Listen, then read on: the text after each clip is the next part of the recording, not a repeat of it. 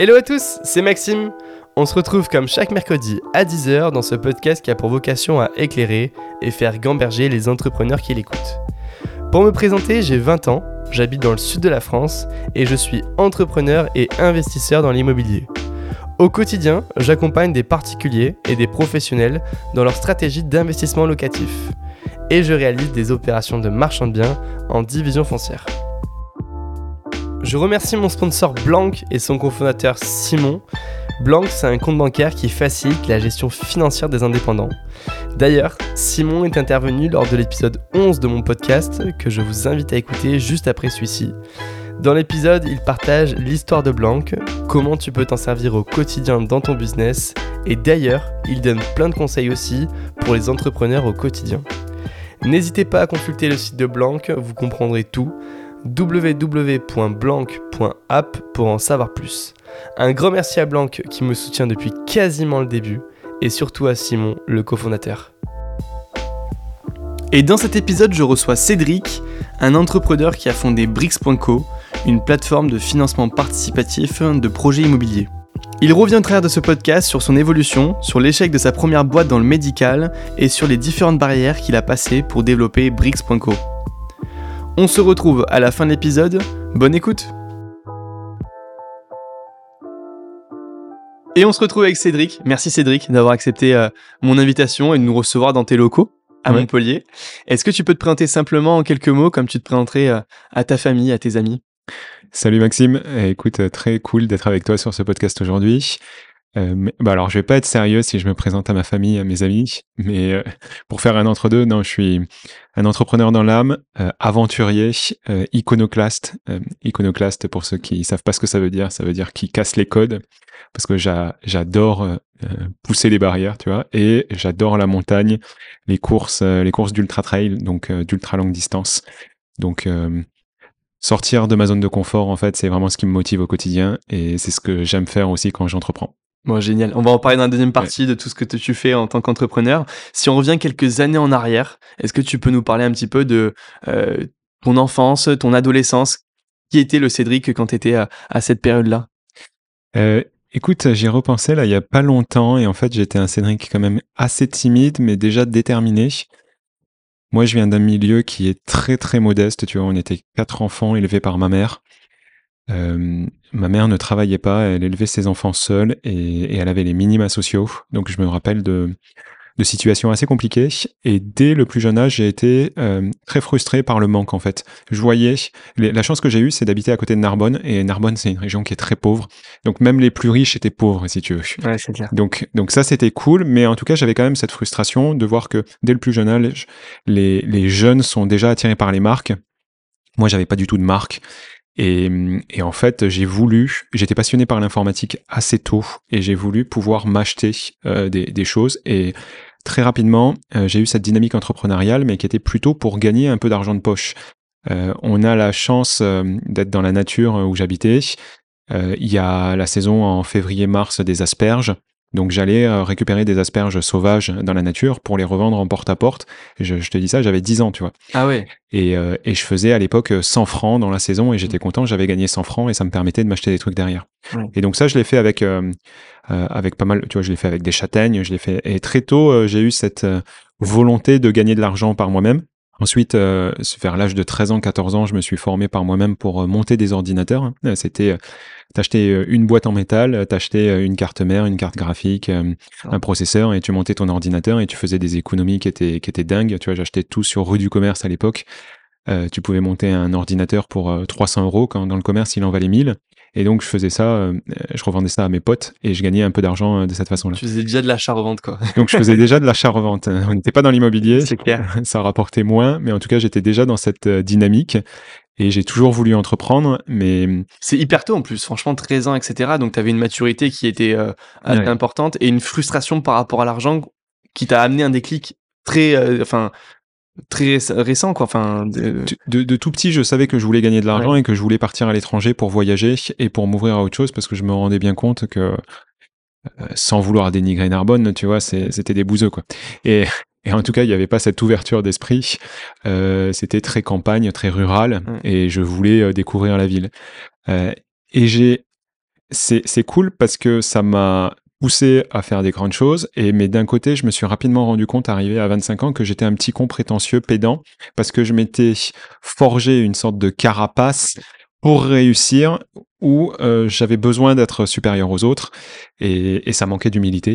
Et ça m'a ça m'a fait défaut euh, dans mes relations personnelles professionnelles où j'avais mes potes qui me disaient mais t'es con Cédric en fait.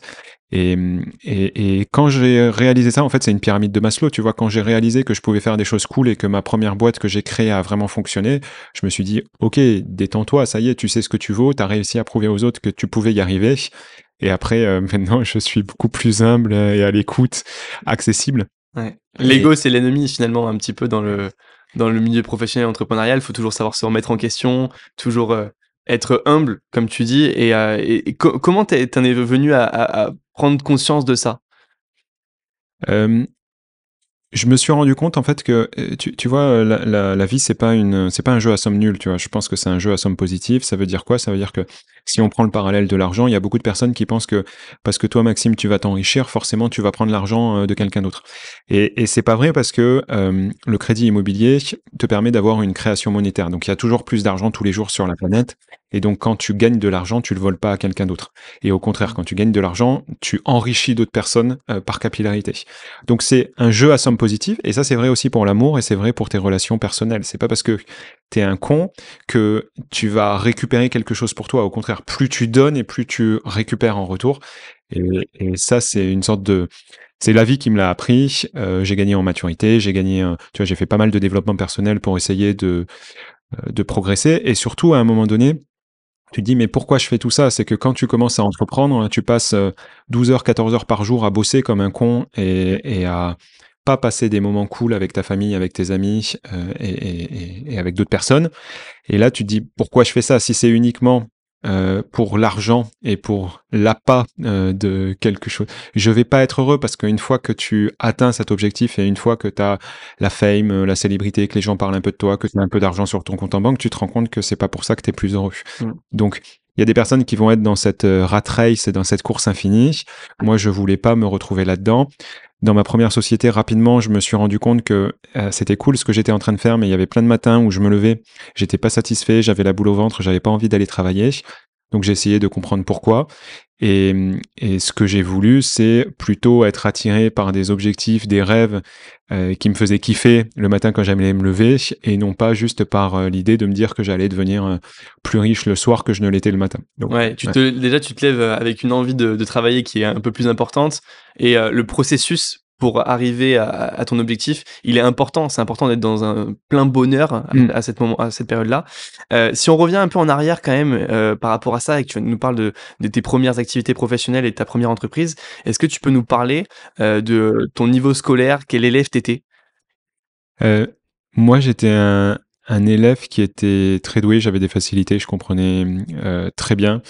Euh, j'ai eu des parents qui n'avaient pas beaucoup de moyens, mais leur seule obsession, c'était de pousser leurs enfants à faire de grandes études en nous disant, bah, en fait, les études, ça va te permettre de, t'élever socialement. Donc, tu vois, j'ai euh, j'ai fait du latin j'ai fait du grec. Euh, en latin j'étais premier tu vois j'avais 18 de moyenne en latin. Donc j'étais très bon pour l'apprentissage par cœur. Et, et je m'intéressais aux choses. Et mais par contre j'aimais pas du tout les matières littéraires. Donc j'étais très bon sur du scientifique et je faisais pas forcément d'efforts. J'étais déjà feignant euh, à l'époque, donc. Euh, et la qualité première d'un entrepreneur, c'est exactement ça. Et donc dès le début, je me disais bon, euh, tu vois, j'étais déjà dans des calculs. J'ai SPMAT, COF 9 au bac. Pourquoi m'emmerder à aller bosser du français, de la philo, de l'histoire? J'ai juste à avoir 16 en maths au bac et ça y est, c'est plié mon bac. Donc, donc j'étais déjà dans cette logique-là.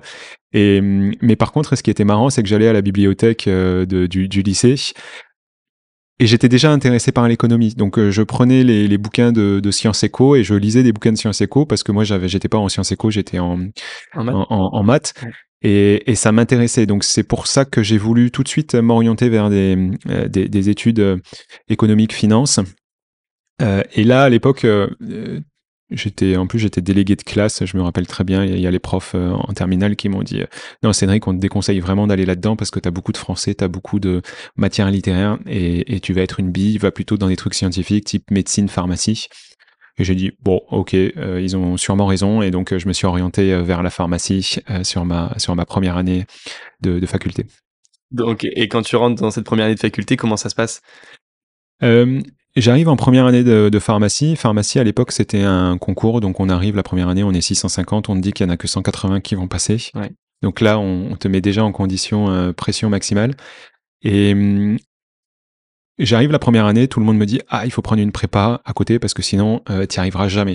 Donc, une prépa, c'est des cours supplémentaires le soir que tu vas payer. Ça coûte à peu près 4000, 5000 euros l'année pour faire ta prépa. Et en fait, tu as des cours où le week-end et les soirs, on vient t'aider. Moi, j'étais incapable de payer 5000 euros. Donc, euh, je me dis à ce moment-là, comment je peux faire pour euh, rattraper ce retard que je vais avoir par rapport à ceux qui prennent une prépa à côté? Et, et, ça se faisait pas du tout, mais je me dis, bah, je vais acheter des cours d'une personne qui a déjà eu sa première année et qui maintenant est en deuxième année. Alors que maintenant, ça se fait. Euh, ah, ça se fait, maintenant c'est la base, mais. C'est clair. Mais t'étais sur, t'avais pas de photocopie, nous on n'était pas sur des polycopes, euh, t'avais rien sur internet, t'avais pas les ordi qui étaient autorisés dans les amphis, et donc c'est une fille qui m'a vendu ses cours manuscrits, elle m'a vendu 500 euros ses cours. Tout le monde m'a pris pour un Américain et s'est dit il est fou le gars. Sauf que moi j'arrivais dans l'amphi, j'avais déjà les cours qui étaient écrits, j'avais plus qu'à écouter et, parce qu'en fait les profs se prennent un malin plaisir euh, à parler super vite. T'as pas le temps de d'écrire. Donc euh, tu vois la première année on m'avait dit t'as la première année pour prendre les cours, la deuxième année pour les apprendre. donc tu sais que tu vas redoubler ta première année. Et moi, mon, euh, ma logique, c'était de dire, j'avais calculé ben, entre le coût pour vivre, pour me payer mon appartement et pour bouffer une année, ça me coûte 10 000 euros. Je peux pas me permettre de euh, foutre 10 000 euros à la poubelle, donc je suis obligé d'avoir ma première année pharmacie du, premier coup.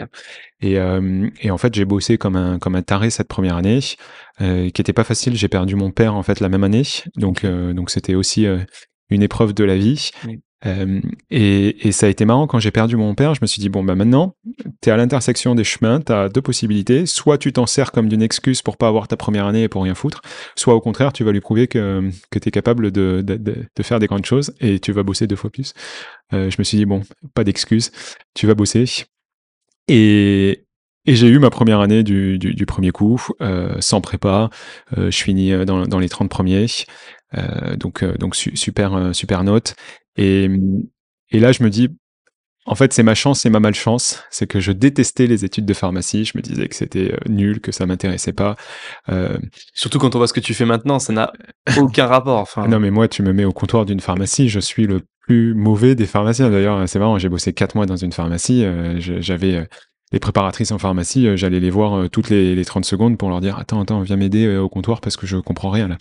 Et, donc, je m'en veux, tu vois, j'ai volé la place de quelqu'un. Et, c'est là que l'orientation, elle n'est pas super bien faite euh, au, niveau de ton cursus euh, universitaire. Euh, d'ailleurs, je revends mon diplôme à celui, celui qui veut s'appeler. Euh, et t'as quoi comme, comme ambition à ce moment-là? C'est-à-dire que tu es dans ta première année, tu la, la, valides, tu t'aimes pas ça, mais tu continues quand même? Ouais, je voulais pas faire médecine parce que je me voyais pas du tout médecin. Pourquoi j'avais fait pharmacie? C'est parce que je me disais que euh, je voulais bosser aux États-Unis. Euh, je me disais euh, c'est le rêve à l'américaine. Je vais aller bosser dans une dans une industrie pharmaceutique. et ça va être cool. Ça va me permettre de voyager à travers le monde. Ça va me permettre de faire plein de boulots différents parce que tu vois, tu, tu peux tout faire en industrie pharmaceutique. Et en plus, j'aurai ce bagage de pharmacien, donc je serai d'autant plus crédible. Et et ma volonté, c'était quand même de m'orienter assez, euh, assez tard vers, euh, vers de la finance, parce que en fait, ce qui est bien en pharmacie, c'est que c'est assez pluridisciplinaire. Ce qu'on te permet, quand tu arrives en fin de tes études, c'est d'avoir un double diplôme, soit euh, pharmacie plus marketing, plus finance, plus biotechnologie, plus réglementaire, pour justement avoir un, un combo multidisciplinaire. Donc, moi, je me disais, OK, tu vas faire de la finance, de la pharmacie, et tu essaieras bien de trouver quelque chose par rapport à ça.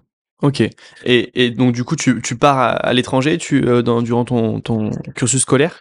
Du coup, euh, je fais. Euh, alors moi, pendant mes études de pharmacie, donc j'étais pas du tout intéressé. L'année, je travaillais, et je faisais des projets en parallèle et je prenais toutes les matières au rattrapage. Et en fait, pendant un mois, je, je bûchais comme un taré à pas dormir pour avoir mes, mes matières au rattrapage. Ce qui était cool, ça me permettait d'avoir une année entière à faire des trucs à côté. Donc, je suis devenu un expert en poker. J'ai monté un, un, club de poker euh, qui, qui, qui, marchait plutôt pas mal euh, pendant mes, mes, études. Donc tous les jeudis, il y avait 100 euh, étudiants qui se retrouvaient dans un bar et on faisait des tournois de poker. moi, ça m'a permis aussi, tu vois, je suis parti plusieurs fois à, Las Vegas pour jouer au poker et, et j'ai gagné, j'ai gagné des tournois là-bas, donc donc c'est sympa. Euh, et c'est vraiment sympa le poker parce que tu as des statistiques, des probas. Euh, tu, tu, tu, dois aussi analyser la façon dont les joueurs jouent, euh, définir la value de, de, tes mains, donc la valeur de tes mains, est-ce que j'y vais, est-ce que j'y vais pas. Le coût d'opportunité qu'on apprend beaucoup dans l'entrepreneuriat. Opportunité, est énorme dans le poker et je trouve super intéressant le parallèle entre ce que tu peux avoir et ce que tu peux risquer de perdre en ne pas, en ne jouant pas ta main ou en jouant ta main.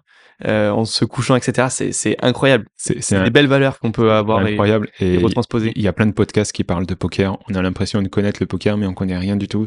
C'est assez ouf. Euh, et, et, pour répondre à ta question, je suis en quatrième année de pharmacie. Je pars un an en Erasmus en Irlande, à Dublin.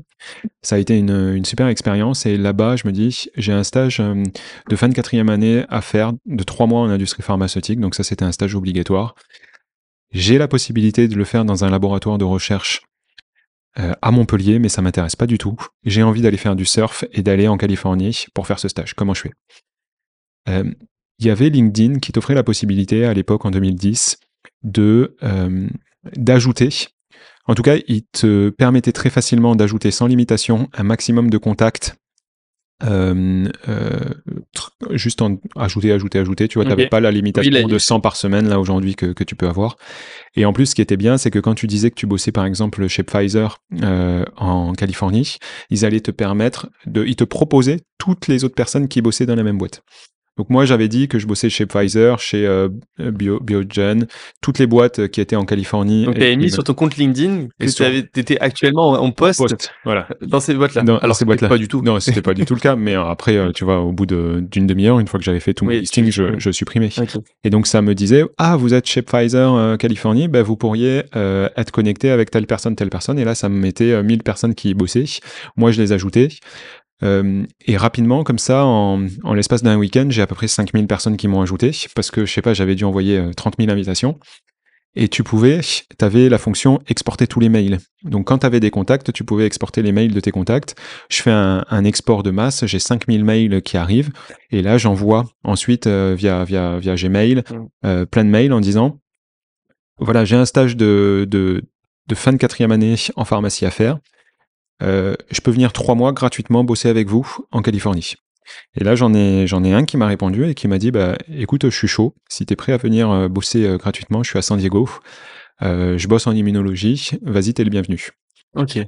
Donc moi, je vais voir mon banquier. Je lui dis que j'ai besoin d'un prêt étudiant de, de 5000 euros. Il me fait un prêt étudiant de 5000 euros et me voici parti en Californie à San Diego. Génial. Pour avoir un culot énorme pour tenter ça. Et comme quoi, par rapport, enfin, un parallèle un petit peu avec l'immobilier, il y a que le volume euh, qui a, fonctionne. et si tu avais fait plutôt, euh, de, au lieu de 5000, euh, enfin 5000 mails ou je sais pas, tu aurais fait peut-être 2000 mails, bah, ça n'aurait peut-être pas fonctionné parce que cette personne-là n'aurait pas été dans les derniers, quoi. Et le volume prédomine tout, quoi. J'ai pas eu beaucoup de réponses, j'ai dû avoir quatre réponses positives. Ok. Euh, et ce qui est marrant, j'ai eu, j'ai un mec en Pologne qui m'a proposé aussi. Il m'a dit, bah, moi, je suis plus en Californie, mais j'étais en Californie, mais là, je suis en Pologne. si t'es chaud de venir en Pologne, pourquoi pas?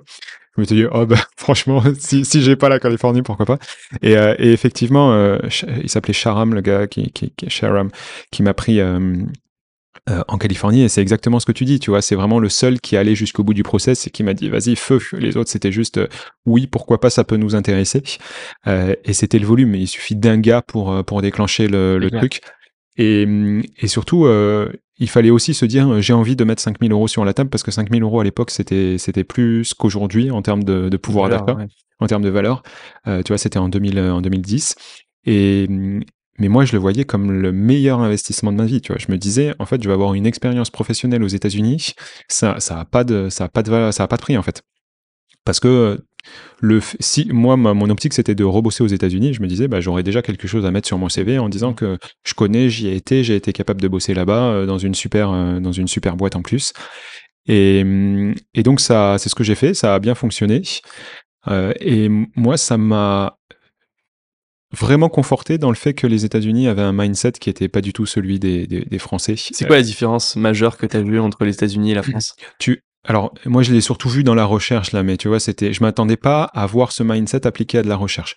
Quand tu, quand tu es en France, tu montes différents échelons, tes maîtres de conférence, après tes professeurs, tu as un laboratoire dans une université et tu as des budgets qui te sont alloués tous les ans pour faire de la recherche.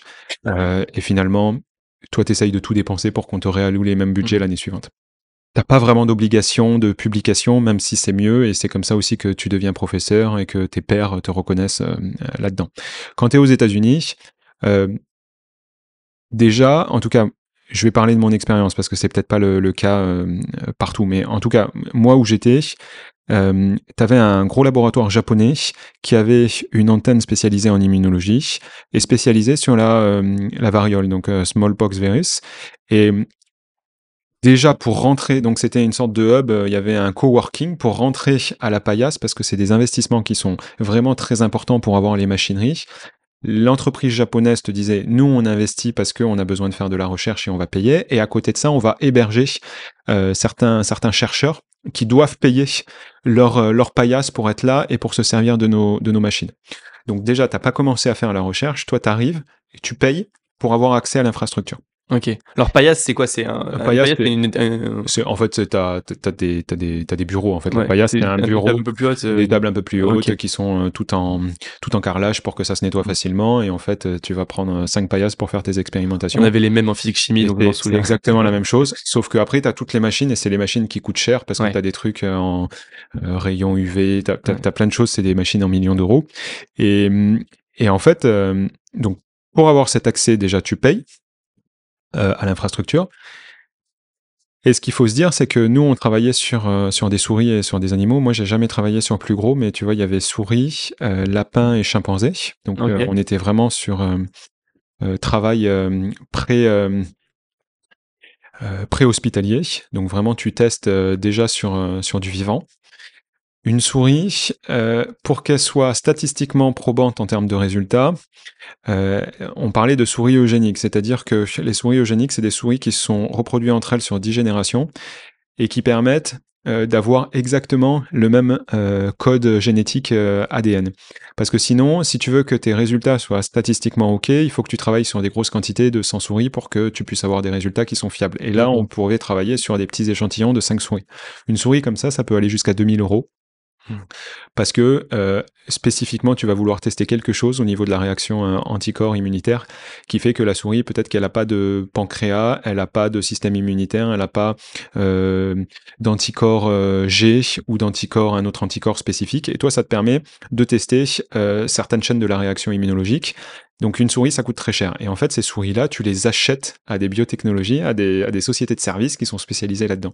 Idem pour tous les anticorps et les, les, virus que tu vas acheter. Et en fait, il y a plein de startups comme ça qui se sont montées autour de ça. Et moi, j'ai trouvé ça trop cool de voir qu'il y avait plein de startups qui se montaient autour de la recherche euh, aux États-Unis et que tu pouvais faire euh, plein de choses par rapport à ça. Et je voyais euh, le professeur qui m'avait recruté.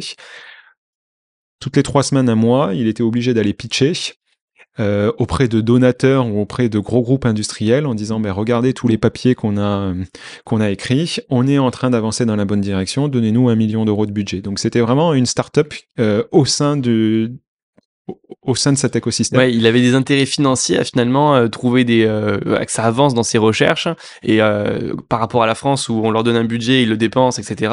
Là, le chercheur, il est pleinement intégré dans tout le process le plan... Il vend son truc. Le chercheur, il a un BP et il te dit j'ai besoin d'un million pour faire ça, ça, ça, ça, ça. Oh. Je vais faire trois papiers qui vont être publiés dans Nature, dans, dans des grosses revues scientifiques. Et en fait, c'est comme ça que je vais justifier que l'argent qu'on m'a donné euh, sert bien à quelque chose. Et en fait, tu es obligé d'avoir un business plan. Et donc ça, ça m'a particulièrement euh, surpris et en même temps motivé parce que tu as des vrais objectifs. Tu vois, c'était Cédric, on a un objectif, tu es là trois mois. Dans trois mois, il faut qu'on ait publié un papier sur ça, ça, ça. Et c'est la direction que tu vas avoir. Et donc, ce qui fait que... C'est un peu l'entrepreneuriat. C'est, carrément de l'entrepreneuriat.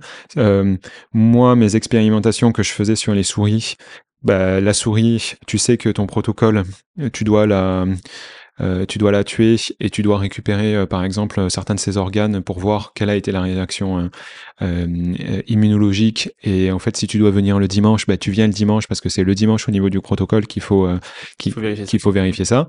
Et en fait, il n'y a pas de notion de, de jour travaillé, d'heure travaillée. C'est juste, il faut que le, le job soit fait. Et donc, c'était vraiment sympa dans cette logique-là parce que j'étais vraiment dans une logique entrepreneuriale. Et en plus, t'es pas payé, donc. et je suis pas être motivé à donf. c'est clair. Pour réaliser ça. Ok, et du coup, tu en ressors de cette première expérience, tu reviens en France? Moi, Comment ça se passe? Ouais, je ressors de ça. Il me reste euh, deux années euh, d'études à faire en France pour valider euh, la fin de mes études pharmaceutiques. Et je reviens. On bac plus 6 C'est bac plus 6, ouais. Ok. Je me dis, je veux juste entreprendre. Qu'est-ce que je fais pour être crédible par rapport à mes études pharmaceutiques? Parce que sinon, personne ne voudra me, me suivre là-dedans.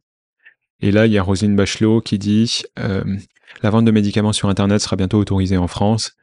Euh, en parallèle de ça, j'avais vu le succès de Direct Energy quand la libéralisation du marché de l'électricité euh, s'était euh, ouverte. Je me dis, il faut que je fasse la même chose euh, et que, que, je sois le premier à vendre des médicaments sur Internet. Et je pars dans ma première expérience qui, s'appelle Mille et une pharmacie qui a été la première boîte à commercialiser des produits de santé sur Internet et on a eu un, un succès par rapport à ça.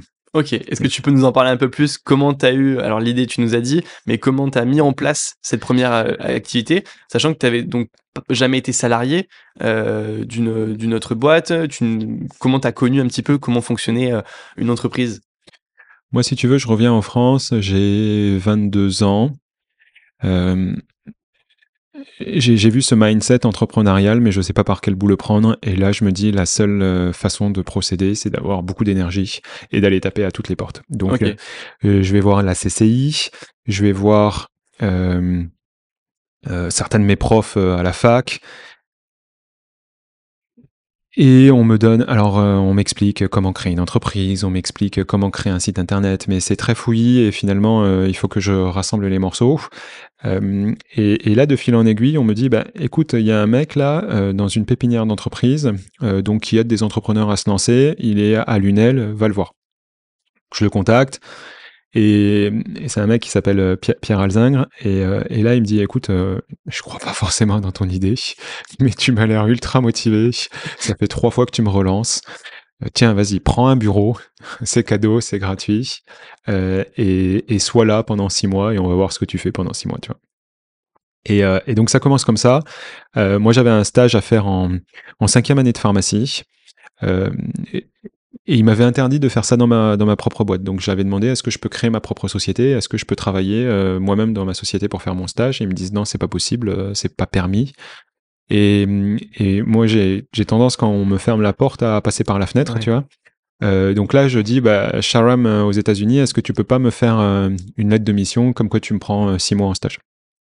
Donc il me dit oui, t'inquiète, pas de problème, je te signe ton document et, et, c'est ok pour moi. Euh, Donc du coup, tu passes ton, tes six mois à travailler pour toi? Et je passe mes six mois à travailler pour moi euh, jusqu'à ce que euh, au bout de trois mois, il y ait la fac de, de, de, de, pharmacie qui se rende compte un peu de la supercherie et qui me disent envoyez-nous des justificatifs. Et là, je suis obligé de faire un mea culpa et de dire non, non, je suis jamais parti, etc. Et, ah, ils s'en sont rendus compte. Et, et, ils s'en sont rendus compte et moi, je me suis excusé en plus. ils m'ont dit bah il y a un mec qui nous a fait ça l'année dernière. Il a été suspendu de fac pendant deux ans. Euh, et en fait, euh, si tu veux, moi, ce qui m'a sauvé, c'est que j'étais vraiment tous les jours, tous les jours déterminé, le cul euh, sur la sur la chaise à travailler dans, dans cette pépinière d'entreprise. Tu as pu leur prouver quand même que c'était. bah en fait, ce Pierre Alzingre, ce Pierre Alzingre est allé les voir et leur a dit. oui, sur la forme, c'était pas du tout cool, mais il est pas en train de, de se faire des vacances au soleil il est vraiment déterminé à créer une belle aventure et ça va être la meilleure publicité qu'il va vous faire parce que ça va mettre en, en avant la faculté de, de Montpellier. Euh, et ça, ils l'ont entendu, ils m'ont juste dit, eh ben, écoute, euh, euh, engage de punition, demande juste d'aller bosser gratuitement pendant deux mois à l'hôpital de Montpellier. Donc je me suis retrouvé juillet et août à devoir bosser gratuitement à l'hôpital de Montpellier. c'était lunaire, ça me saoulait. Et, et, et donc c'était c'était comme ça que je me suis rattrapé. Tu vois, c'était un peu mes mes travaux d'intérêt général. Euh, donc ils m'ont laissé euh, continuer euh, dans la création de, ma boîte et la chance que j'ai, c'est qu'il y a un journaliste du Midi Libre qui passe, alors que moi j'étais en train de travailler, qui écrit un, papier en disant Cédric O'Neill, étudiant et déjà entrepreneur. Et c'est sympa pour l'ego en fait, tu vois que tu as un, petit article dans le dans le Midi Libre. Bon, rien de plus. Trois jours plus tard, il y a un papy de 80 ans qui m'appelle et qui me dit Cédric, j'ai besoin de te rencontrer. Euh, j'ai contacté la faculté de pharmacie de Montpellier pour avoir ton, ton contact, il faut qu'on se voit. je peux venir à Lunel si, si tu es dispo. Et, et, là, il s'appelait Jean-Claude. Je ne sais pas ce qu'il est devenu d'ailleurs, Jean-Claude, ça, ça fait un moment, mais euh, si Jean-Claude nous écoute, euh, euh, s'il est toujours avec, nous. Grand plaisir. et donc, donc Jean-Claude me contacte et me dit écoute, je viens de lire ça dans le Midi Libre. Il se trouve qu'il y a quelques années, j'ai revendu une entreprise, j'ai à peu près 200 000 euros là de, côté, je ne sais pas ce que je vais en faire, j'ai déjà un certain âge. Euh, j'ai lu ton histoire avec ta volonté de créer un site d'e-commerce dans la vente de santé euh, sur Internet.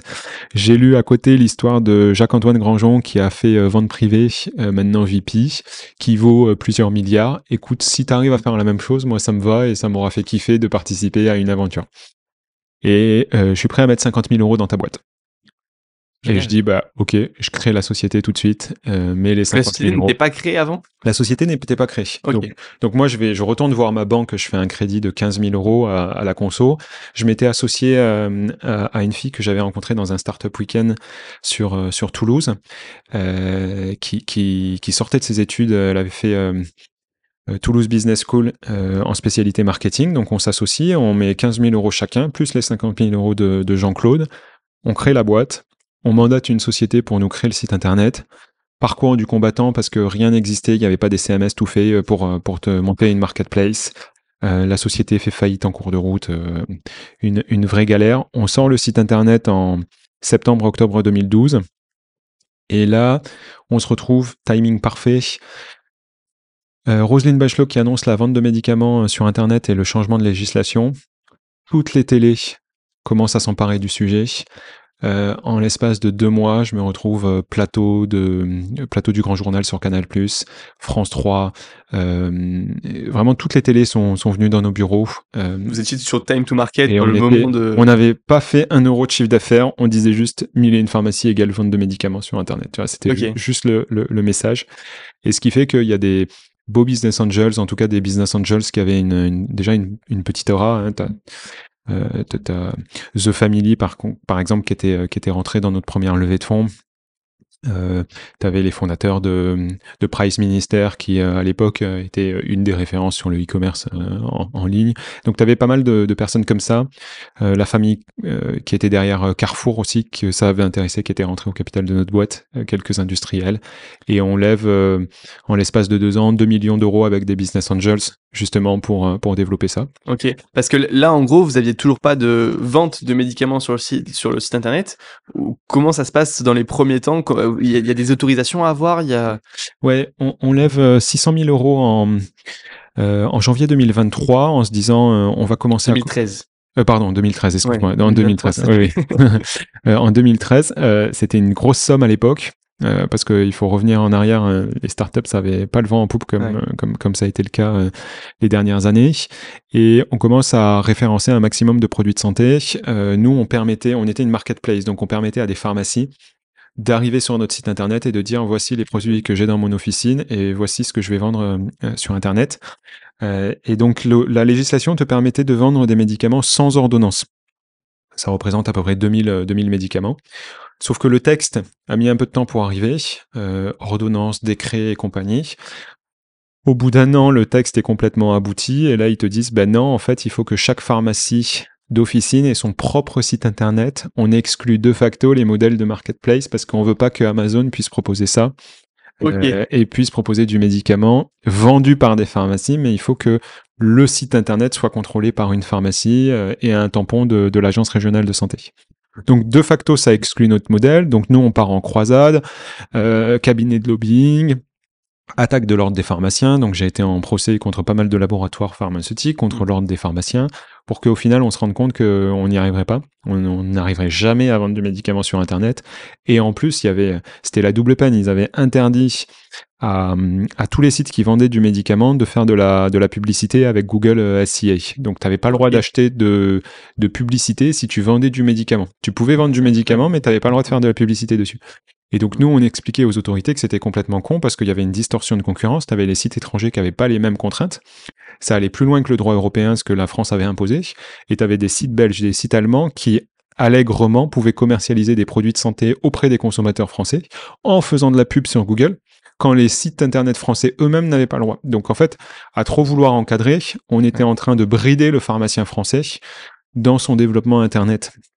Et bon, c'est un message qui était entendu, mais pourtant qui n'a pas fait bouger la, législation. Et d'ailleurs, euh, il y a très peu de sites internet qui s'y retrouvent vraiment sur la vente de, médicaments. Tu vois, c'est des, des tout petits paniers. Euh, ça reste un, business qui est quand même euh, toujours, euh, toujours un peu complexe. Donc nous, on a essayé, euh, quand on a vu qu'on n'y arriverait pas, on a gravité autour de tout ça. Tu vois, le marché vétérinaire en ligne, c'est un marché qui est énorme pour les animaux.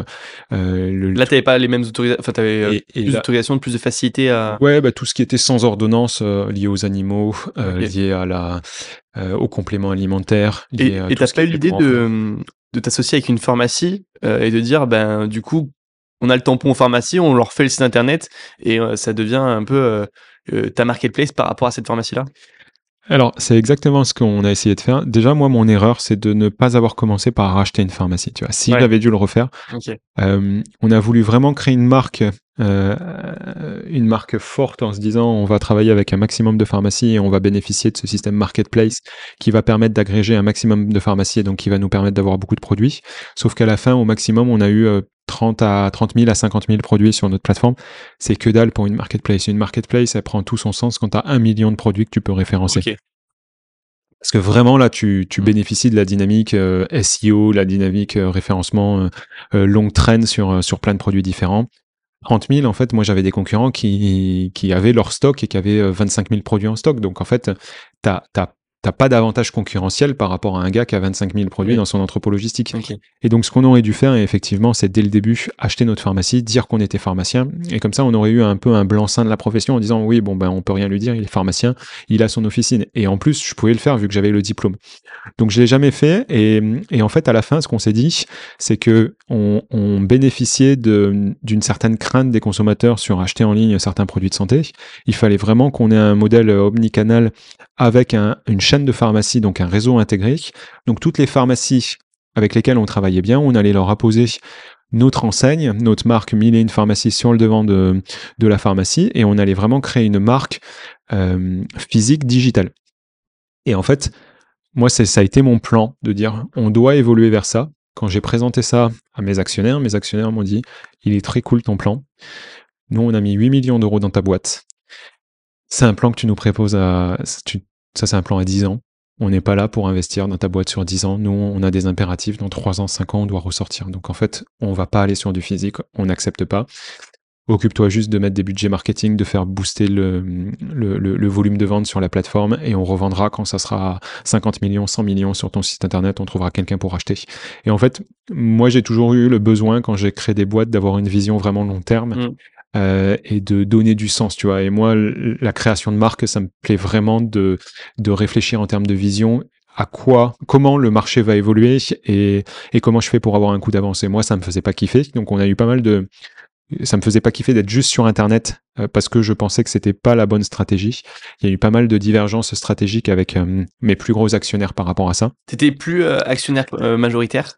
Ah Non, non, non, loin de là. À la fin, il me restait moins de 10% du capital de la boîte. Oui, donc en fait, tu pouvais plus faire ce que tu voulais. Donc je pouvais plus du tout faire. J'étais juste employé de ma propre boîte. Mm. et d'ailleurs, en, 2000, en 2017, ils m'ont ils m'ont révoqué de manière un peu brutale. Euh, tu vois, je découvre qu'il y a une AG euh, qui va, qui va se mettre en place et, deux semaines plus tard, il y a l'AG, il y a ma révocation à l'ordre du jour, nomination d'un nouveau président. Et merci, au revoir. Le lendemain, tu as euh, le nouveau président qui arrive au bureau euh, avec des huissiers pour constater que je suis pas là, tu vois. Et, et en fait, euh, c'est ça y est, on passe à autre chose. Ah ouais, c'était hyper brutal quand même. Ah, c'était c'était très très brutal. Comme fin quoi. Ok. Et ils t'ont racheté tes parts Comment ça s'est passé? Ils m'ont pas racheté mes parts. Ils ont refusé de, de me racheter mes parts. Donc moi, la difficulté, c'est que je me retrouve sans rien. J'avais pas mis d'argent de côté parce que j'avais un tout petit salaire en tant qu'entrepreneur. Tu vois, mm. je voulais vraiment développer la boîte. T'as pas le droit au chômage parce que t'es président, t'es mandataire social, donc t'as le droit à rien du tout. T'es actionnaire, t'as pas le droit en plus à à ton chômage, euh, pas d'indemnité de départ, et, euh, et ils me rachètent pas mes parts. Donc là, j'ai pas d'argent euh, et pendant deux ans, eux, ils ont mis un manager de transition qui s'est occupé de revendre la société. Euh, ils ont revendu la société à un groupe coté en bourse euh, qui s'appelait Pharma Simple. La, la difficulté, c'est qu'ils ont mis une période de, de lock-up, donc c'est-à-dire que On a revendu la société, on avait interdiction, donc par échange de titres. Mm. Donc moi, je me suis retrouvé avec des échanges de titres de la société Pharma Simple. Euh, n'avais pas ton mot à dire sur ça? Non, non, j'avais pas mon mot à dire. J'avais, euh, j'avais, moi, quand on a revendu, il me restait 5% de, de, 5 de la société. Tout ce qu'ils voulaient faire eux et sur quoi ils s'entendaient eux, c'est ça. C'était fini. Et, et, tu vois, ce qui a été euh, très compliqué cette période de lock-up, la, la, boîte, quand on fait la, la, session, elle est cotée 25 euros l'action. Euh, un an plus tard, je pense que l'action, elle vaut 3 euros.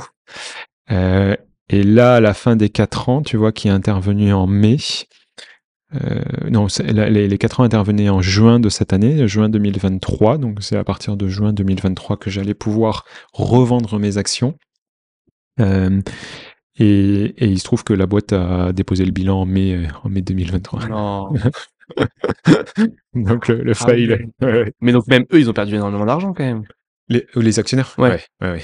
Ils ont perdu. non. Ah, ils ils ont ont, perdu. fait un mauvais choix. Ah, ils, ont fait, ils ont fait un mauvais choix. Là, ils ont vraiment euh, fait le choix du manager de transition qui avait pas forcément d'expérience dans le domaine phar- pharmaceutique et Internet, en pensant que le mec allait faire. Non, mais, mais c'est un très mauvais choix. Ils ont perdu euh, quasiment euh, 80% de la ligne.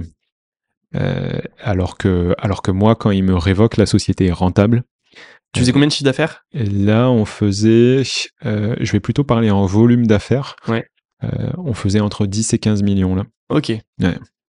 C'était déjà pas mal, quoi. C'était déjà. Ah, c'était bien. Et la société était à l'équilibre. Mm. Donc en fait, euh, je pense qu'ils auraient dû euh, me laisser un an de plus Mm. et, et décider prendre, un- prendre un an de plus de réflexion avant de me, me révoquer. Ok. Waouh. Ouais.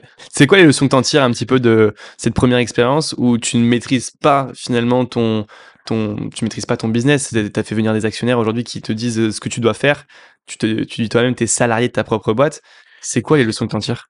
Alors déjà, euh, moi je trouve que c'est un super apprentissage. Euh, tu vois, mes, mes actions, elles étaient euh, cotées, elles étaient valorisées euh, 2 millions d'euros là quand, quand on a fait le, le dernier tour de table avec Mille et une pharmacie. Pour au final, au total, j'ai dû récupérer euh, 150 000 euros de cette session. Mhm. Donc, donc, donc c'est un, c'est un super MBA, tu vois, parce que je perds, euh, je perds un million cinq, même plus, euh, que 2, millions d'euros dans l'opération. Mais, euh, mais c'est le jeu des startups et, et moi j'en tire plein d'enseignements. Bah, le fait que quand même j'ai, j'ai créé une belle boîte, tu vois, il y a eu jusqu'à euh, 40, 50 employés euh, chez, chez Mille et une pharmacie. Euh, on a vécu euh, des, des choses assez dingues. Euh, on avait une filiale en Chine euh, qui, la première année, a fait un million d'euros de chiffre d'affaires. Tu vois, il y avait des trucs assez incroyables. Moi, j'allais régulièrement en Chine. Génial. Euh, mais mes enseignements forts, tu vois, ça a été de me dire euh, qu'est-ce qui a fait que ça n'a pas fonctionné? Pas mal de choses. Euh, première des choses, je me suis lancé sur un business qui était réglementé et euh, j'ai, je me suis pensé plus fort que la législation et je me suis dit que c'était moi qui allais faire bouger les choses. Euh, donc là, il y a eu un excès de confiance et j'aurais dû juste me focaliser sur la rentabilité du business. Donc on n'a pas pris les bons choix en termes de, de rentabilité et la boîte jusqu'à la fin. euh, la fin, on était à peine à l'équilibre, mais on n'a jamais été rentable. Ce qui fait qu'à chaque fois, tu es obligé de remettre du fuel dans la machine et à chaque fois, tu te dilues. Mm. Ça, c'est le premier point. Deuxième point, on s'est lancé sur un business qui est un business de centimiers. C'est que vraiment, il y avait des marges qui étaient très faibles, tu gagnais pas d'argent. C'était très compliqué d'avoir une activité pérenne là-dessus. Et quand j'ai voulu euh, relancer une autre activité, je me suis dit, OK, on va choisir un secteur d'activité dans lequel tu es sûr que sur chaque commande, tu gagnes de l'argent. Et en fait, je préfère aujourd'hui ne pas vendre que vendre à perte. Parce, que, parce que le business de Mille et une pharmacie, c'était on vend à perte, on s'en fout. Le seul euh, but, c'est de prendre des parts de marché et de faire du volume. Et, et ça, tu vois, euh, Uber, euh, Uber, euh, je sais pas, 40 milliards de pertes cumulées avant de devenir rentable, c'est c'est pas. Mm. c'est c'est pas des business. euh, C'est en fait, euh, ça marche, ça passe ou ça casse, tu vois. Et c'est plus des business sur lesquels j'ai envie d'aller. euh, Et il y en a plein des business comme ça qui sont des des super business quand tu les regardes, mais en fait, c'est des paris qui sont monstrueux. Et, et d'ailleurs, pour beaucoup, euh, pour beaucoup, ça passe pas quoi. Tu vois, avec la vision de marchand de biens, moi, je comprends même pas ça. Ça, C'est un principe, de, un Ouais. concept que je me dis prendre des parts de marché, mais en vendant à perte au début. Euh, comment ça se passe? Comment c'est, enfin, comment tu peux dire à un moment donné, c'est une bonne idée au début? Même si je comprends, et je l'ai appris, tu vois, même récemment, qu'il y a certaines boîtes qui étaient, euh, même après 5-6 ans d'expérience, euh, toujours pas rentables et qu'elles perdaient de l'argent chaque mois qui passait, quoi, parce qu'elles avaient bah, trop de salariés, euh, un budget marketing trop important pour prendre des places de marché, qu'elles elles avaient un avantage concurrentiel qui était leur prix, mais qui est pas forcément la bonne manière de se démarquer des autres. Et, c'est que c'est assez. c'est ce qu'on appelle, c'est ce qu'on appelle la lifetime value. en tout cas, c'est basé sur ce principe-là, c'est de dire que en fait, ce qu'on veut pas, c'est que tu euh, alors je vais, je vais donner des termes et je vais les expliquer, tu vois. On veut pas que tu aies une contributive margin qui soit négative. Ça veut dire une marge contributive négative. Ça veut dire que à chaque fois que je fais une vente, je perds de l'argent. Ça, c'est pas autorisé dans les business internet parce que ça veut dire que tu vas jamais avoir un modèle qui va être périn. Par contre, si tu enlèves tes coûts de structure qui sont tes coûts d'employés, tes coûts d'entrepôt-logistique, et que tu te dis j'ai besoin de la même taille de, de boîte que je fasse un million de chiffre d'affaires ou 100 millions, dans ce cas-là, je les, je les enlève de l'équation. Je regarde combien ça me coûte de faire une vente sur Internet. OK, si j'enlève mes coûts d'acquisition client dès la première vente, je gagne de l'argent. Mhm. Maintenant, ce qu'il faut que j'arrive à équilibrer, c'est mon coût d'acquisition client qui me coûte peut-être 10 euros par client et mes coûts de structure qui par client vont me coûter 2 euros.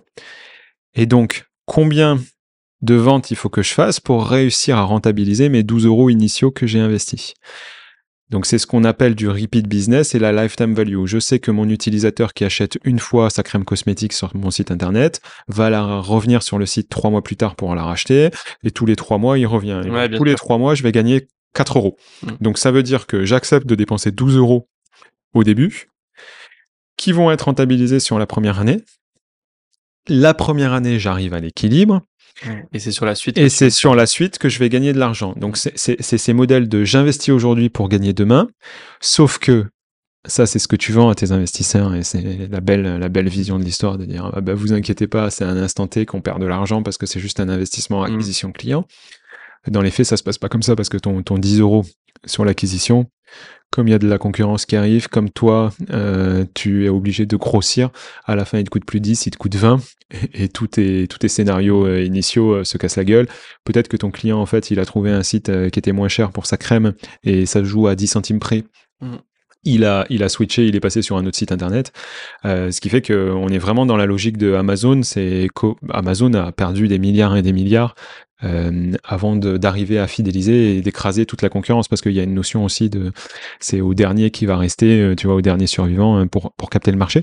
Et donc effectivement dans une logique de marchand de biens tu peux pas l'avoir parce qu'il n'y a pas cette notion de repeat business. Ou alors tu pourrais l'avoir si tu avais un, un, vendeur qui te disait ok là tu sais quoi tu vas perdre de l'argent sur ta première opération, mais parce que je te garantis que les dix prochaines, euh, elles seront pour toi et les dix prochaines tu vas gagner. Et là, tu peut-être que tu vas avoir cette logique, mais en fait, dans les dans la réalité, ça arrive jamais ce cas parce que c'est vraiment euh, très spécifique et individuel opération par opération. Ouais. Mais même tu vois, après avant j'avais une société de conciergerie et on s'était toujours dit que il fallait pas forcément faire de de faveur à un client, euh, de lui dire bah vas-y on baisse nos honoraires etc. Et comme ça au moins lui il va nous apporter 10 clients, même si on savait qu'il y avait un potentiel derrière.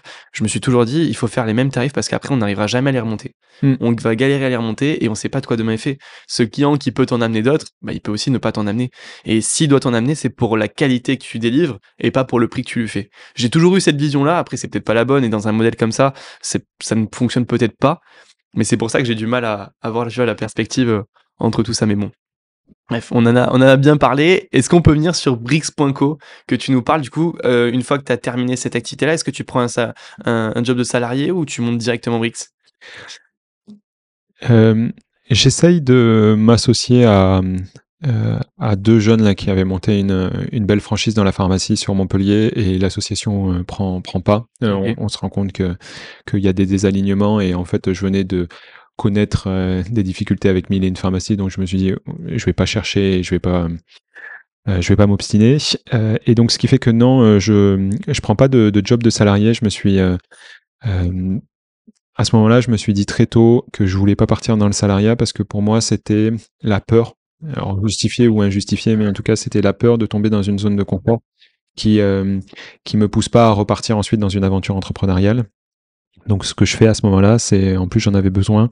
Euh, je monte un projet de, marchand de biens. Euh, je connaissais rien du tout à l'immobilier, je connaissais pas les projets de marchand de biens, mais je vais voir mon banquier et je lui dis voilà, j'ai trouvé une super maison. Euh, mon banquier savait pas que je m'étais fait révoquer, donc il avait encore mes trois derniers bulletins de salaire euh, classiques comme si de rien n'était. Euh, et il me dit, écoute, par rapport à tes dernières fiches de paie, je peux te prêter 500 000 euros. Je pourrais pas aller au-delà. Et moi, je lui dis, bah, très bien, j'ai trouvé une maison à 400 000 euros qui fait 300 mètres carrés habitables dans Montpellier. Je trouvais vraiment pas ça cher. Euh, et je te confirme que c'est pas cher. Hein. non, mais c'était pas cher. En face de l'école d'architecture à Montpellier, euh, c'était euh, c'était exceptionnel. Ouais. Euh, et c'est marrant pour l'anecdote. Moi, je vais la visiter. Elle était à 565 000 en affichage. Et euh, et déjà, je trouvais pas ça cher. Donc c'est pour ça que j'y mm. vais. Tu vois, 565 000, ça faisait moins de 2000 euros du mètre. J'arrive, on n'a pas commencé la visite que l'agent immobilier il me dit euh, vous inquiétez pas, euh, là euh, le jardin est complètement en friche. Il y, avait 1000 mètres carrés de, jardin. Le jardin est en friche, mais les propriétaires sont déjà ok pour la vendre à 420.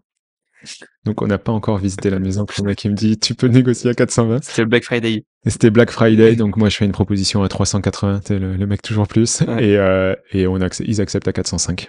Ok. Et, belle première affaire. Belle première affaire. le en fait, c'est l'offre irrésistible. Tu peux pas dire non tellement, tellement c'est magique. Mm. Euh, c'est une succession, c'était. C'est une succession. En fait, pourquoi ils sont tombés à 305 C'est parce que le 405, notaire, 405 le notaire leur avait estimé à 405 et ils avaient payé des frais de succession sur 405.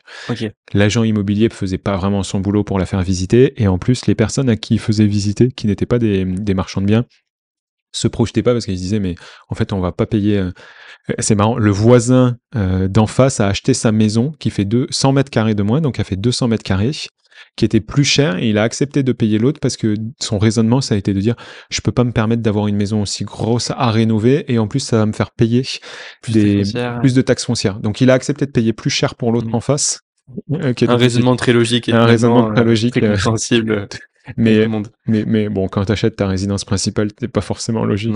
Et donc, j'ai 100 000 euros de reliquat pour faire des travaux. Impossible à faire. Impossible à faire avec des artisans. Et, et là, je dis à, à, ma, à ma compagne de l'époque, euh, t'inquiète pas, je vais faire les travaux. Donc elle en méga flip, tu vois. Euh, qu'est-ce que tu me racontes? Tu avais des capacités un peu techniques euh, Non, mais même pas. Des travaux, même, pas, même pas. Non, jamais fait? J'avais j'avais rénové deux petits appartements, mais c'était pas comparable. C'était 30 mètres carrés, euh, des rafraîchissements, tu vois. Là, je, je, me suis retrouvé, c'était du gros œuvre. Hein. On a cassé des murs porteurs. Ah donc j'ai pris quelques jobbers, tu vois, sur, des, des, sites internet où tu payes les gars euh, à la mission et on s'est retrouvé à tout faire. Euh, et donc moi, ça m'a pris deux ans de faire cette rénovation euh, intérieur-extérieur. électricité, plomberie, isolation, plaquage, pose de cuisine, tu vois, je, sais tout faire maintenant et c'est super cool. Et tu l'exploites comment? Euh, marchand de biens pur, donc t'as acheté, t'as revendu ou tu l'as exploité pendant ce temps-là? Non, j'ai revendu. Il y avait cinq appartements, euh, trois au rez-de-chaussée, deux à l'étage, donc j'ai revendu les trois du bas. Une fois fini, j'ai gardé les deux du haut que, que j'ai en location. Ok. Et euh, l'opération a été euh, rentable? Quand tu as rendu les trois du bas, ça t'a payé quasiment tout euh? En fait, l'opération a été méga rentable. pas la connerie. où je me suis mis en difficulté financière, c'est que j'avais pas suffisamment d'argent avec 100 000 euros pour faire les travaux et j'ai fait trois crédits conso de 50 000 euros. Donc j'avais 150 000 euros en crédit conso un qui payait les, deux premiers et les deux premiers de 100 000 euros qui euh, payaient les travaux. Et donc j'étais vraiment dans un timing ultra chaud parce que je devais absolument revendre ceux du bas pour arriver déjà à payer mes crédits conso. Sachant que entre ce que je remboursais à la banque et mes crédits conso, j'avais 5000 euros de, de remboursement juste de crédit par mois. Et tu peux pas faire d'extension de crédit à ce moment-là? Non, t'étais plus salarié, t'avais plus de. J'avais plus rien, plus salarié, j'avais plus rien. Donc j'avais vraiment une course contre la montre euh, en marche tout s'est bien goupillé et tu vois quand je fais la valorisation euh, des biens qui me restent et ce que j'ai remboursé en termes de crédit, c'est une opération où j'ai gagné 400 000 euros. Pas mal. Et en, plus, aujourd'hui, tu as une exploitation où ça te rapporte. J'ai une exploitation. Et, et, exactement. Et tu vois, moi, je me suis dit, ok, c'est génial. Je referai pas parce que j'ai pas envie de passer deux ans de ma mmh. vie euh, à me tuer à faire des travaux. Oui, parce que là, t'as pas calculé sur les 400 000 euros que tu as gagné, t'as pas calculé ton temps non. Et du coup, euh, finalement, que tu as passé sur le, ah, projet, quoi. C'était pas rentable si je le mets euh, en, en, si je mets le temps. En fait, je le calcule pas comme ça. C'est pas par rapport à mon temps. C'est l'économie par rapport à si je l'avais fait faire par des artisans. Oui, c'est ça. Euh, donc, parce que j'aurais quand même fait une marge si je l'avais fait faire par des artisans. Je pense que j'ai dû gagner 100 000 ou 150 000 euros de faire moi-même et pas, pas, pas en, ne passant pas par artisan. Mais je me suis dit, mais en fait, c'est 150 000 euros. Il aurait suffi que je fasse une deuxième opération en parallèle. Ça aurait été dix fois plus simple en termes de gestion mm. que de faire moi-même, et, je m'y ai retrouvé. Donc ça a été ma logique juste après de dire ok je sais faire et c'est intéressant ça va me permettre de bien négocier et d'avoir une belle vision de ce type de projet là sur les prochaines opérations je retourne voir la banque sur des opérations euh, suivantes. Et donc j'ai commencé à faire des opérations de marchand de biens, à faire de l'achat-revente avec peu de travaux. Et rapidement, les banques ne m'ont pas suivi euh, là-dessus. Donc au début, c'était sur fonds propres. Je retourne voir la banque et la banque rapidement, elle me dit, bah, on vous en a financé une deuxième. On peut pas vous accompagner sur euh, des milliers d'opérations comme ça. vous avez trop d'encours chez nous ou ça va trop vite. Et moi, c'est ce qui a été particulièrement frustrant pour moi, parce que euh, je me suis dit, mais en fait, des opérations, on est en 2018-2019, il y en avait plein. C'était aujourd'hui, c'est dur à trouver. À l'époque, des opérations à 2000 euros du prix au mètre à Montpellier, t'en avais pas mal. Mm. Et t'avais pas toute cette euh, vague d'influenceurs qui te disent que c'est facile, qu'ils en sont à leur cinquantième opération, que et, pourtant c'était juste moins démocratisé. C'était moins démocratisé euh, il y a, il y a cinq ans. Et, donc moi, ça m'a frustré. Donc j'ai essayé de voir comment je pouvais créer euh, une petite poche d'investissement avec euh, des potes et de la famille. Donc c'est ce qu'on a commencé à, à, mettre en place pour acheter euh, d'autres actifs. Et après, je me suis dit bon bah maintenant, je kiffe l'immobilier parce qu'à chaque fois, il faut se creuser la tête. Il y a des opérations qui sont spécifiques. Soit je crée un fonds d'investissement je vais voir des gros investisseurs, euh, je récolte 10 millions et j'ai une poche d'investissement que je peux euh, que je peux gérer. Soit ce qui serait cool, c'est aussi de donner ça en libre accès au maximum de personnes à partir de 10 euros.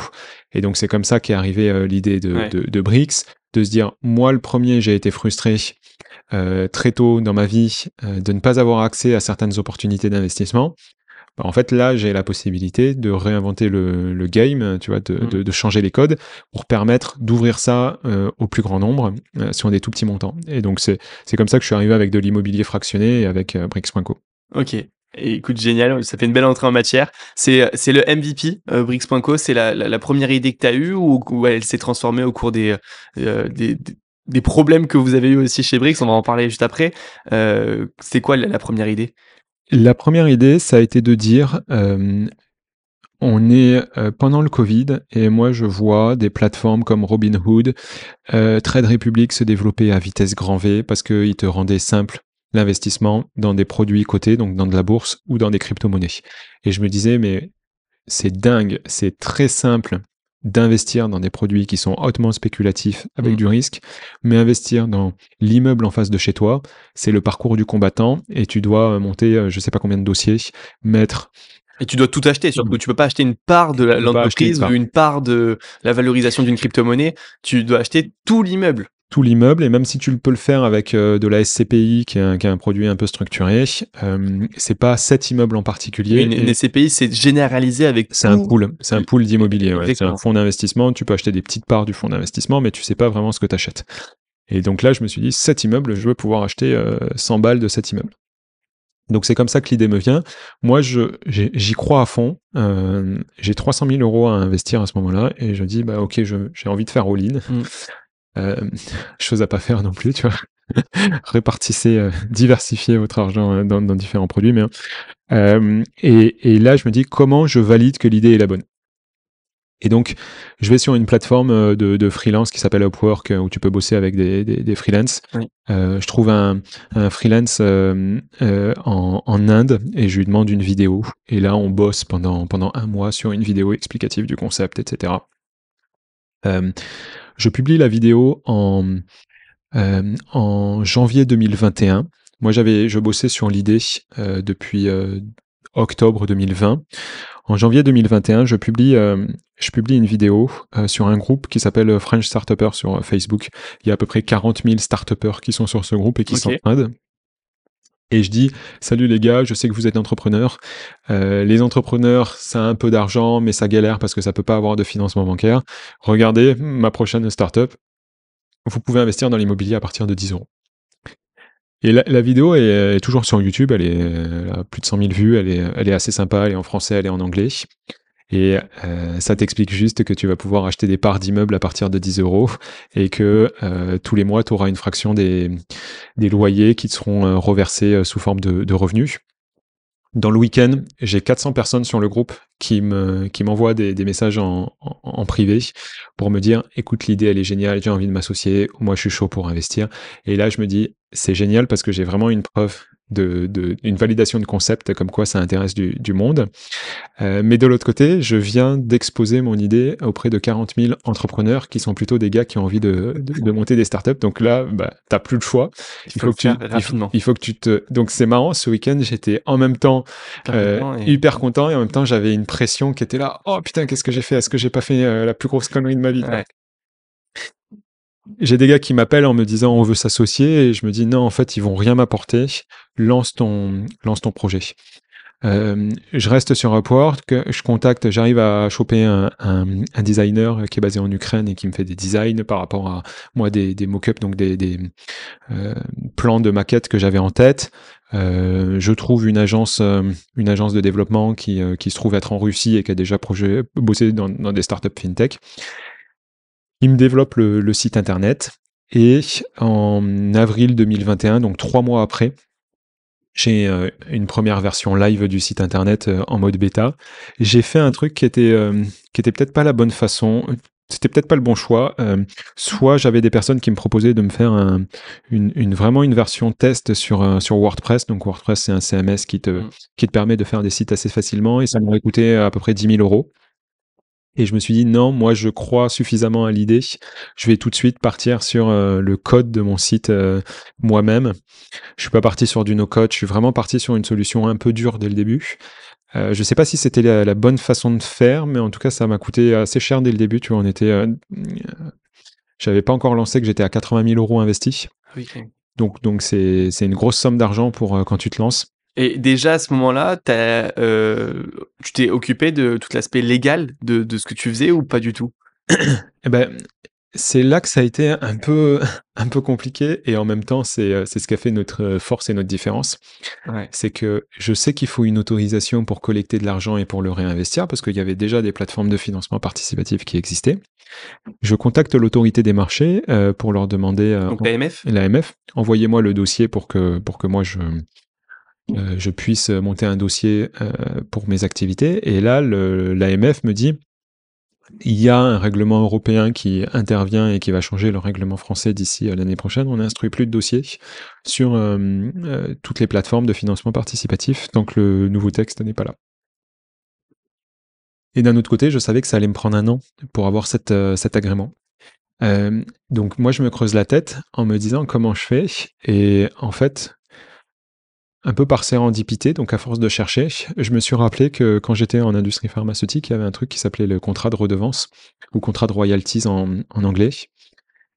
On peut aussi appeler contrat de revenu futur. Euh, c'est un contrat qui te permet, en échange euh, d'argent qui, mmh. qui, est octroyé à une structure, de bénéficier en retour de, euh, de bénéfices qui sont générés par la boîte. Donc, c'est-à-dire concrètement, moi, je l'ai appliqué à de l'immobilier. Ce contrat de royalties, il me permettait de dire aux investisseurs, vous me prêtez de l'argent, en tout cas, vous donnez de l'argent à la société sous forme de royalties, 10 euros, 20 euros, 100 euros.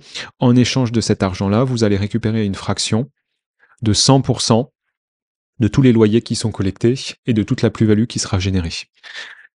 Et donc ça, c'est une relation contractuelle et euh, qui s'organise très bien juste par un contrat et qui n'est pas considéré comme un titre financier. Et ça s'était jamais appliqué à l'immobilier parce que jusqu'à présent, les contrats de redevance étaient plutôt pour de la propriété intellectuelle. Mmh. Et en fait, comme c'est pas un titre financier, c'est pas l'autorité des marchés financiers qui en a la, tutelle. Ok. Et donc moi j'ai pu lancer comme ça, et finalement euh, tout le monde m'a dit bah c'est ok, ça fonctionne, c'est pas un titre financier, il n'y a pas besoin d'avoir d'agrément. En tout cas, mes avocats m'ont validé le truc avant qu'on lance. Tu vois, j'avais un tampon, euh, une consultation juridique. On s'est, on s'est, donc on a lancé le, j'ai lancé le truc. Donc j'étais seul au début en avril. Euh, dès le premier mois, on finance le, premier bien immobilier. Donc un, bien que tu as trouvé toi-même. Un bien que j'ai trouvé moi-même, oui. Un bien que j'ai trouvé moi-même euh, autour de, de, Montpellier avec une, un immeuble de rapport, une belle rentabilité. On met un deuxième immeuble, il met un. En locatif ou en marchand de biens?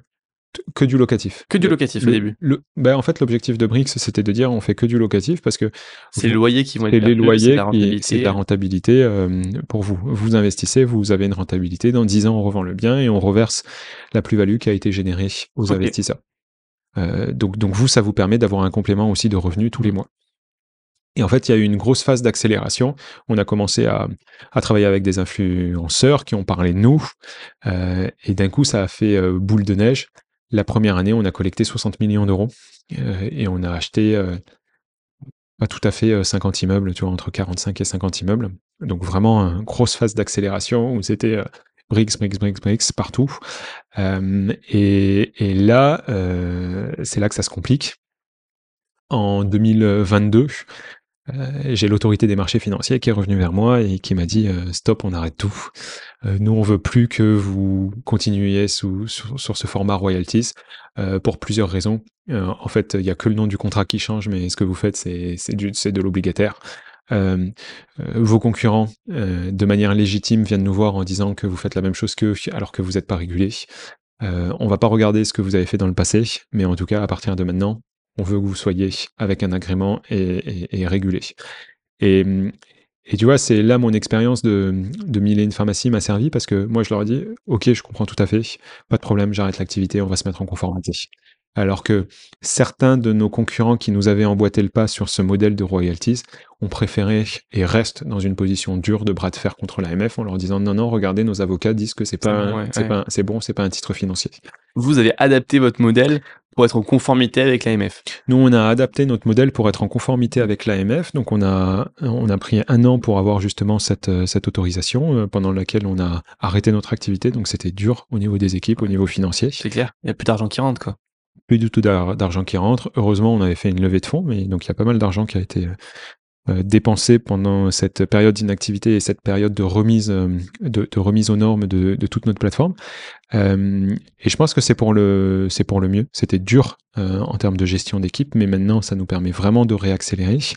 Et, et en fait, le modèle a évolué parce que sur un contrat de royalties, mmh. le risque est supporté par l'investisseur particulier. Donc, c'est-à-dire que tous les bénéfices reviennent euh, à l'investisseur. Mais quand j'ai une vacance locative, quand j'ai euh, des impayés, la rentabilité euh, est diminuée d'autant. Mm.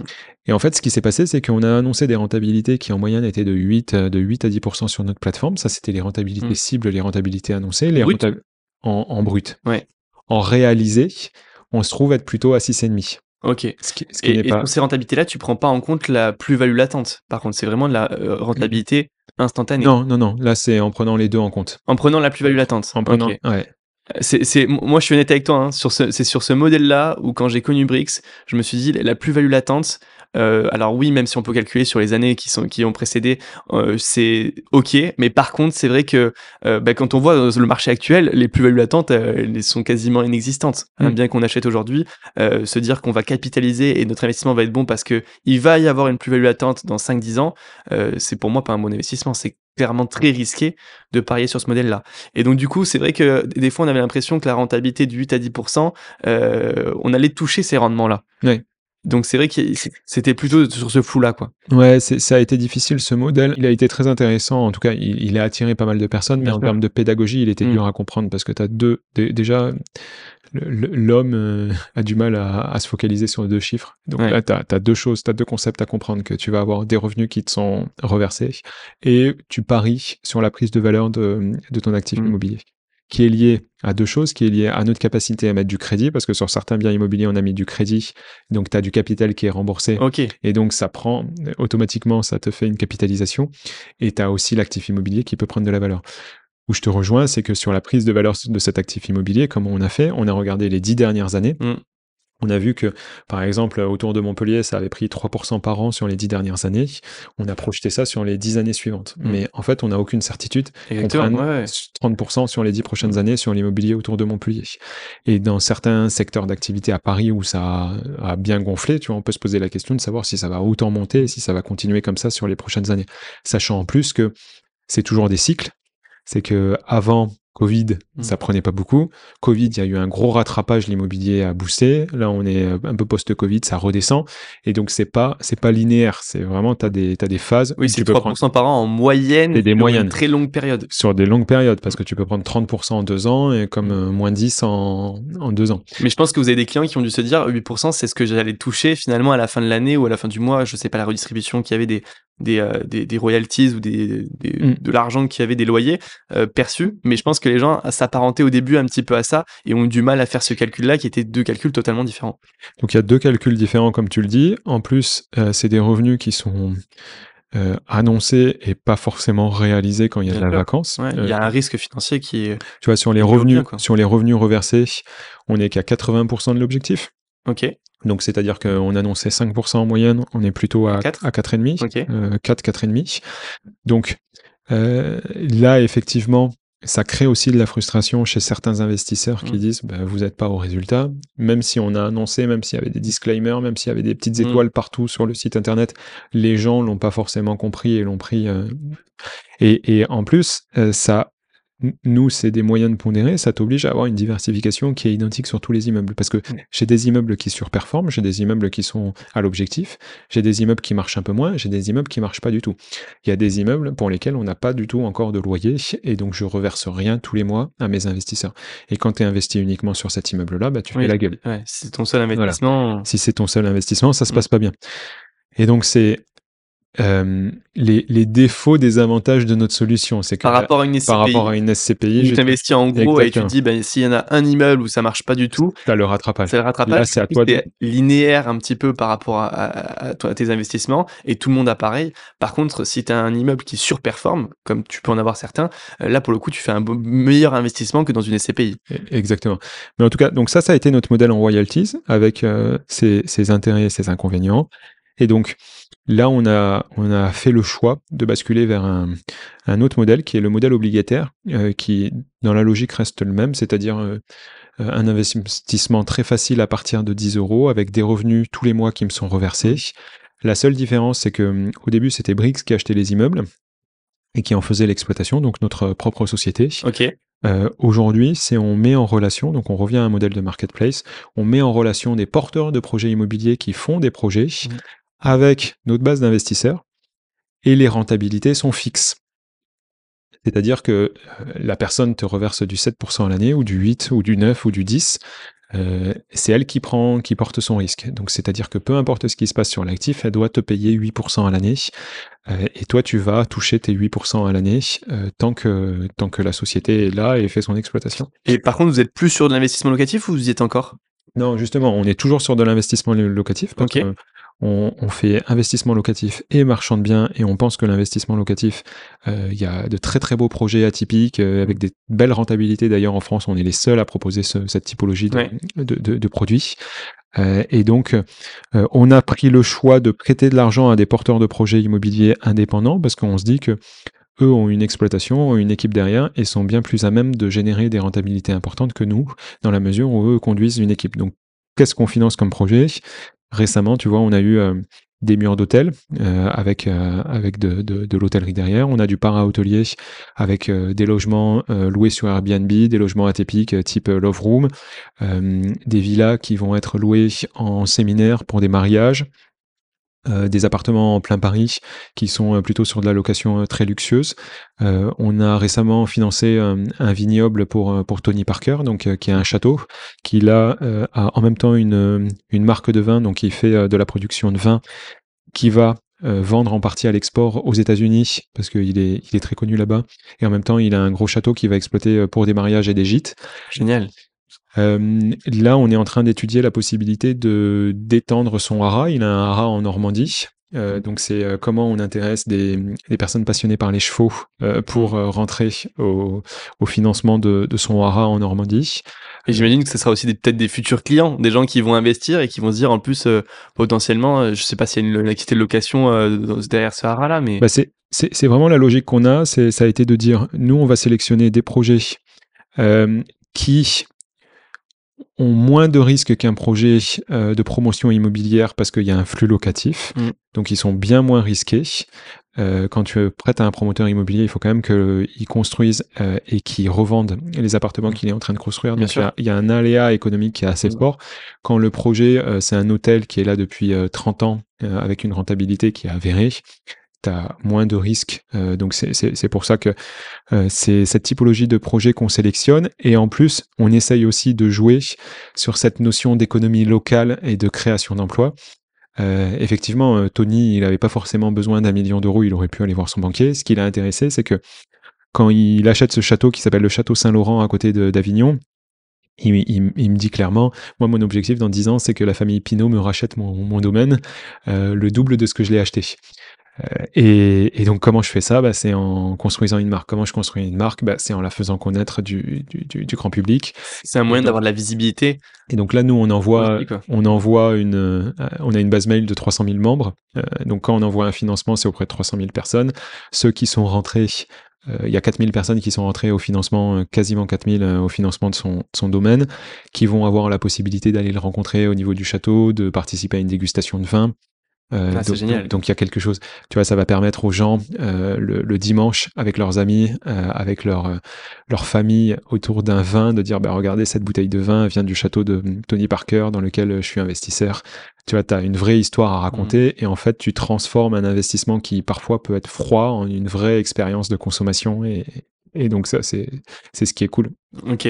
Les, les rendements sont quand même euh, élevés, c'est-à-dire que si on, on passe chez Brix, c'est quoi le, le, le, financement? Alors pour un aménageur foncier ou pour un, un marchand de biens aujourd'hui qui passe avec Brix, il y a combien de rendements à donner à l'investisseur? Et vous, combien Quel est votre business model? Combien vous prenez? Alors, les rendements sont élevés. Je pense qu'on est la plateforme avec les, frais les, moins chers. Donc mm. on intéresse pas mal par rapport à ça. Pour euh, un marchand de biens, nous, on va regarder uniquement des projets où il y a une pré-commercialisation qui est à hauteur de, 100%, ou alors euh, un, porteur de projet qui va être capable de nous mettre des garanties assez fortes derrière, une hypothèque d'un autre bien immobilier qui est déjà intégralement payé. Notre, vraiment, nous, notre volonté, euh, c'est de sécuriser au maximum l'investisseur. En termes de rentabilité, là actuellement, parce que ça fluctue aussi en fonction des conditions de marché. Donc euh, quand on se parle, là on est en décembre 2023, donc c'est sur la base de conditions à décembre 2023 que je te dis ça. Euh, un, marchand de biens va payer entre 9 et 10% par an. Mm. voire 11 si, si le projet est un peu plus risqué, mais entre 9 et 11 aux investisseurs, investisseurs à l'année. Euh, et nous, la commission qu'on va prendre chez Brix, c'est 5% euh, pour monter mmh. le pour monter le dossier. Donc en effet, vous êtes quasi, enfin vous êtes les moins chers du, du, marché, mais c'est vrai que je faisais le parallèle par rapport à une banque notamment, euh, ou sur une banque, alors c'est pas les mêmes financements. Aujourd'hui, le Ribor, etc. a bien monté, donc on s'y approche quasiment de, de, ces financements-là. Mais c'est vrai que nous, on a les taux bancaires, par exemple. Tu vois, pour un professionnel, parce qu'on prête sur du in fine. C'est-à-dire que le capital est, est reversé à l'échéance. Exactement. Euh, là-dessus, euh, j'ai les taux bancaires. Un professionnel qui veut emprunter sur du in fine euh, est à peu près à 2% plus le Ribor. Le Ribor, là, est à 4, 4,20. Mmh. Euh, tu rajoutes 2%, tu arrives à 6. plus frais de dossier. Plus, frais de dossier, donc tu finis à 6,50. Finalement, nous, on va être capable de, de prêter à 8. Donc, tu n'es pas bien loin des, des taux bancaires. et donc, c'est ce qui est intéressant. Et d'ailleurs, nous, on collabore pas mal avec les banques, c'est-à-dire qu'on peut faire du co-investissement. Soit le porteur de projet vient pour la totalité du projet, euh, j'ai besoin d'un million d'euros, je viens récupérer la totalité, soit j'ai besoin de 2 millions d'euros, je viens potentiellement prendre 500 000 euros sur BRICS avec, euh, avec la communauté. Ça me permet d'avoir des fonds propres que je vais présenter à la banque et je vais aller emprunter un million et demi supplémentaire auprès de la banque. Ok, génial, hyper intéressant. Euh, est-ce que du coup les, les, les projets, comment vous gérez le risque sur ces projets-là Comment vous les analysez? Qu'est-ce qui est un bon projet et un mauvais projet que vous ne sélectionnez pas? Euh, on va l'analyser euh, sous deux prismes différents. Vraiment, on est une alternative à la banque dans le financement. Donc, on a les. Vous êtes plus rapide sur la sélection des dossiers quand même? Qu'une banque. Une banque peut être un peu longue. Euh. Oui, et non. C'est-à-dire qu'on va être capable de te donner un go très rapidement par rapport à une banque. par contre, je pense qu'on va aller plus loin dans l'analyse de dossier parce que nous, on a vraiment besoin de se sécuriser de, de, manière assez forte là-dessus, vu que c'est la crédibilité de notre plateforme qui en dépend. donc, donc, on va regarder le dossier. Est-ce que euh, l'actif que tu nous présentes peut couvrir à hauteur de... En, tout cas, est-ce que la valeur de l'actif est suffisante pour qu'on puisse mettre une hypothèque et que ça nous couvre du risque de défaut. En fait, nous, le seul risque, c'est que, c'est que tu payes pas ton capital à la fin euh, ou que tu payes pas tes intérêts au milieu. Donc, on regarde la viabilité de, du, du, plan financier que tu nous as proposé. Est-ce que si c'est sur de l'allocation, euh, on pense que c'est crédible en termes de, revenus que tu vas générer au travers de ton activité économique? Est-ce que sur une opération de marchand de biens, on pense que tu vas être capable de revendre euh, les lots rapidement et au prix que tu demandes? Donc, mmh. on, est-ce que tu as été optimiste ou très conservateur. Vous faites euh, une analyse de marché complète finalement par rapport à... C'est très complet. Et donc c'est sur la base de ta société qui va emprunter de l'argent pour faire l'opération et sur la base du projet en lui-même. Nous, l'objectif, c'est qu'on puisse avoir à peu près 120 à 130% de garantie par rapport au montant qu'on te prête.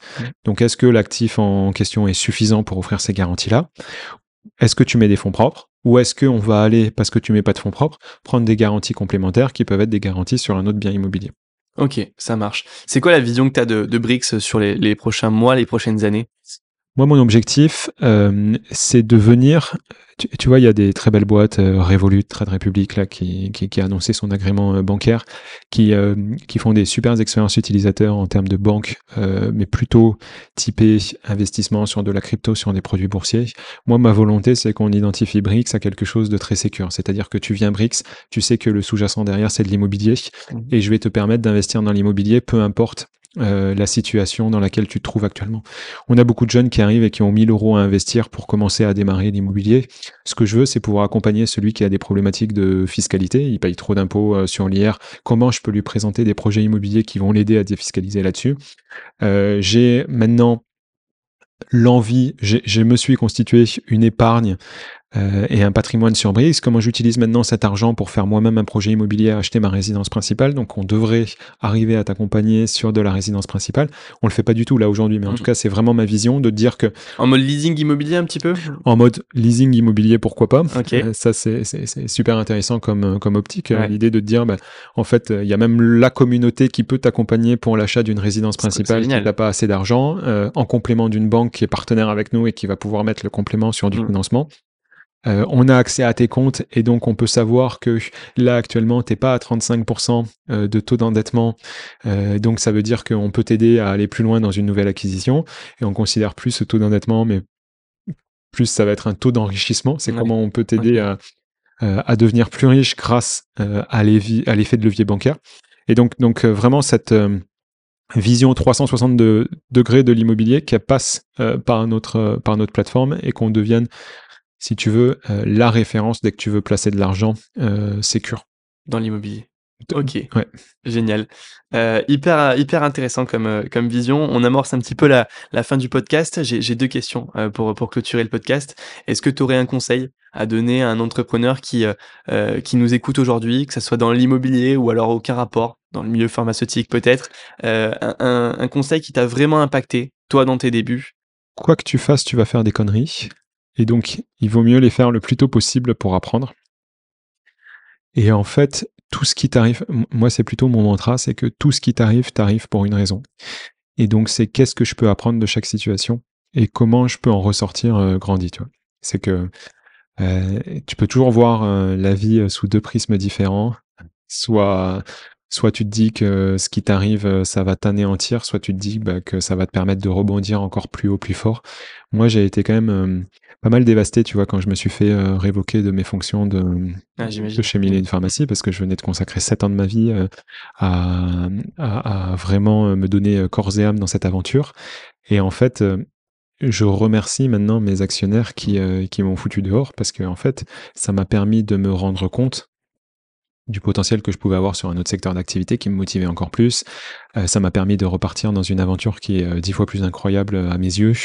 Et, et donc ça c'est ça c'est très cool. Et en fait, tu vois, la crainte que j'ai eue, ça a été de me dire oui, mais les gens vont penser que je suis un raté parce que je me fais virer de ma boîte, parce que en fait, pas du tout. Euh, toutes les personnes qui m'ont connu chez une Pharmacie m'ont dit mais c'est ouf ce que tu as fait. Et en fait, on sera toujours là et on t'accompagnera encore plus sur ta prochaine aventure parce que parce que nous, on trouve que c'est exceptionnel ce que tu as fait. Donc, euh, tu peux souvent avoir une vision très dure envers toi-même, euh, qui n'est pas forcément la vision externe hein, que, les gens ont de toi. Donc, euh, essayer de, prendre ce, côté-là. moi, c'est ce que je disais dans un autre podcast. je disais ça dans un autre podcast il n'y a pas longtemps, c'est que je pars du principe que tout peut s'arrêter euh, du jour au lendemain. C'est-à-dire qu'on peut tous mourir euh, demain en traversant la rue, écrasé par une voiture, ce que je souhaite à personne, mais, ça, mais ça peut arriver et, et, des fois ça peut être euh, assez violent, assez foudroyant. Et donc c'est comment on a ça en tête pour arriver à pas se dire ok, je me projette sur une vision euh, très long terme et c'est euh, à ma retraite que je vais profiter de la vie parce qu'en fait, ça peut s'arrêter dès, demain. Donc vraiment, je veux kiffer tous les jours et je veux faire des rencontres comme euh, ce podcast avec toi aujourd'hui ou ce soir, je vais me dire ah bah franchement, si je fais les cinq points qui m'ont fait kiffer aujourd'hui, j'ai fait un podcast avec Maxime, c'était méga cool. ce week-end, je vais faire ça, ça, ça, et ça va être méga cool. Et, et en fait, se dire que c'est un jeu et, en fait, euh, il faut il faut pas être dans de la souffrance au quotidien parce que si tu es dans de la souffrance pour avancer, c'est que c'est qu'il faut que tu arrêtes, tu vois, et que tu te reposes les bonnes questions. Et c'est un peu ce que j'avais chez Millennium Pharmacie, c'est que je me disais ça me plaît pas, ça m'épanouit pas, j'y vais la boule au ventre, mais je continue parce que si, parce que ça, euh, parce que je suis engagé, j'ai 30 employés, j'ai si. En fait, il y a, y a toujours des options. Ouais. Ok, génial. Un bon conseil. J'avoue que ça résume bien le parcours. Écoute, on va, on va, on va s'arrêter là. Est-ce qu'on peut, où est-ce qu'on peut te contacter, pardon, euh, si jamais on veut échanger avec toi, que ce soit euh, sur LinkedIn, Instagram, euh, on peut te envoyer un message? Ouais, je suis, très peu sur Instagram, mais LinkedIn, tu as vu, je t'ai répondu très, hyper rapidement. Très rapidement. Début de semaine, on s'est envoyé un message. On l'a fait, enfin non, je crois début, fin de semaine dernière. Ouais. Et on le fait là à la fin de la semaine, donc hyper rapide. N'hésitez pas sur sur LinkedIn. J'accepte tout le monde en, en, connexion et je réponds quasiment dans la journée aux messages que je reçois. Donc super. Cédric O'Neill, ça sera dans le lien du podcast. Un grand merci à toi, Cédric. Non, merci Maxime. Euh, merci à toi. Je vous remercie d'avoir écouté Tous Entrepreneurs jusqu'à la fin. Si le podcast vous a plu et que vous voulez le soutenir, n'hésitez pas à le partager à la personne à qui vous avez pensé en l'écoutant. Et surtout, à mettre 5 étoiles, ça me ferait extrêmement plaisir. J'en profite aussi pour remercier une nouvelle fois mon partenaire Blanc qui permet de faire évoluer le podcast. Toutes les informations sont dans la description. On se retrouve la semaine prochaine, même heure, même endroit. Salut